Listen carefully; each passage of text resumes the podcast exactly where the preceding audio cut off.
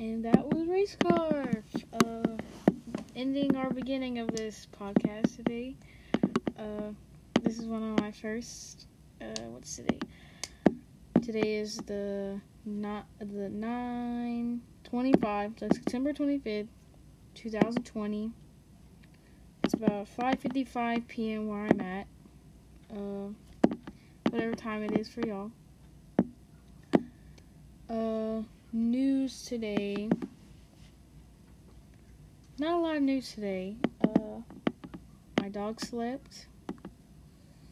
Uh, I guess that's cool. Uh, I cleaned some of my room up. Wow. Okay. Um, and I drink more water in a day than I have in a week, which is not good for me. Yeah. Okay. So weather today. Let's start with that. That's another thing. Um, it's pretty hot outside with the sun out, but there's a cool wind blowing, so that's good. So it's not that hot outside, which I hate. Um, and I guess that'll be today. That'll be it for today's podcast. Uh, thank you for listening. It was Chloe here. Bye bye.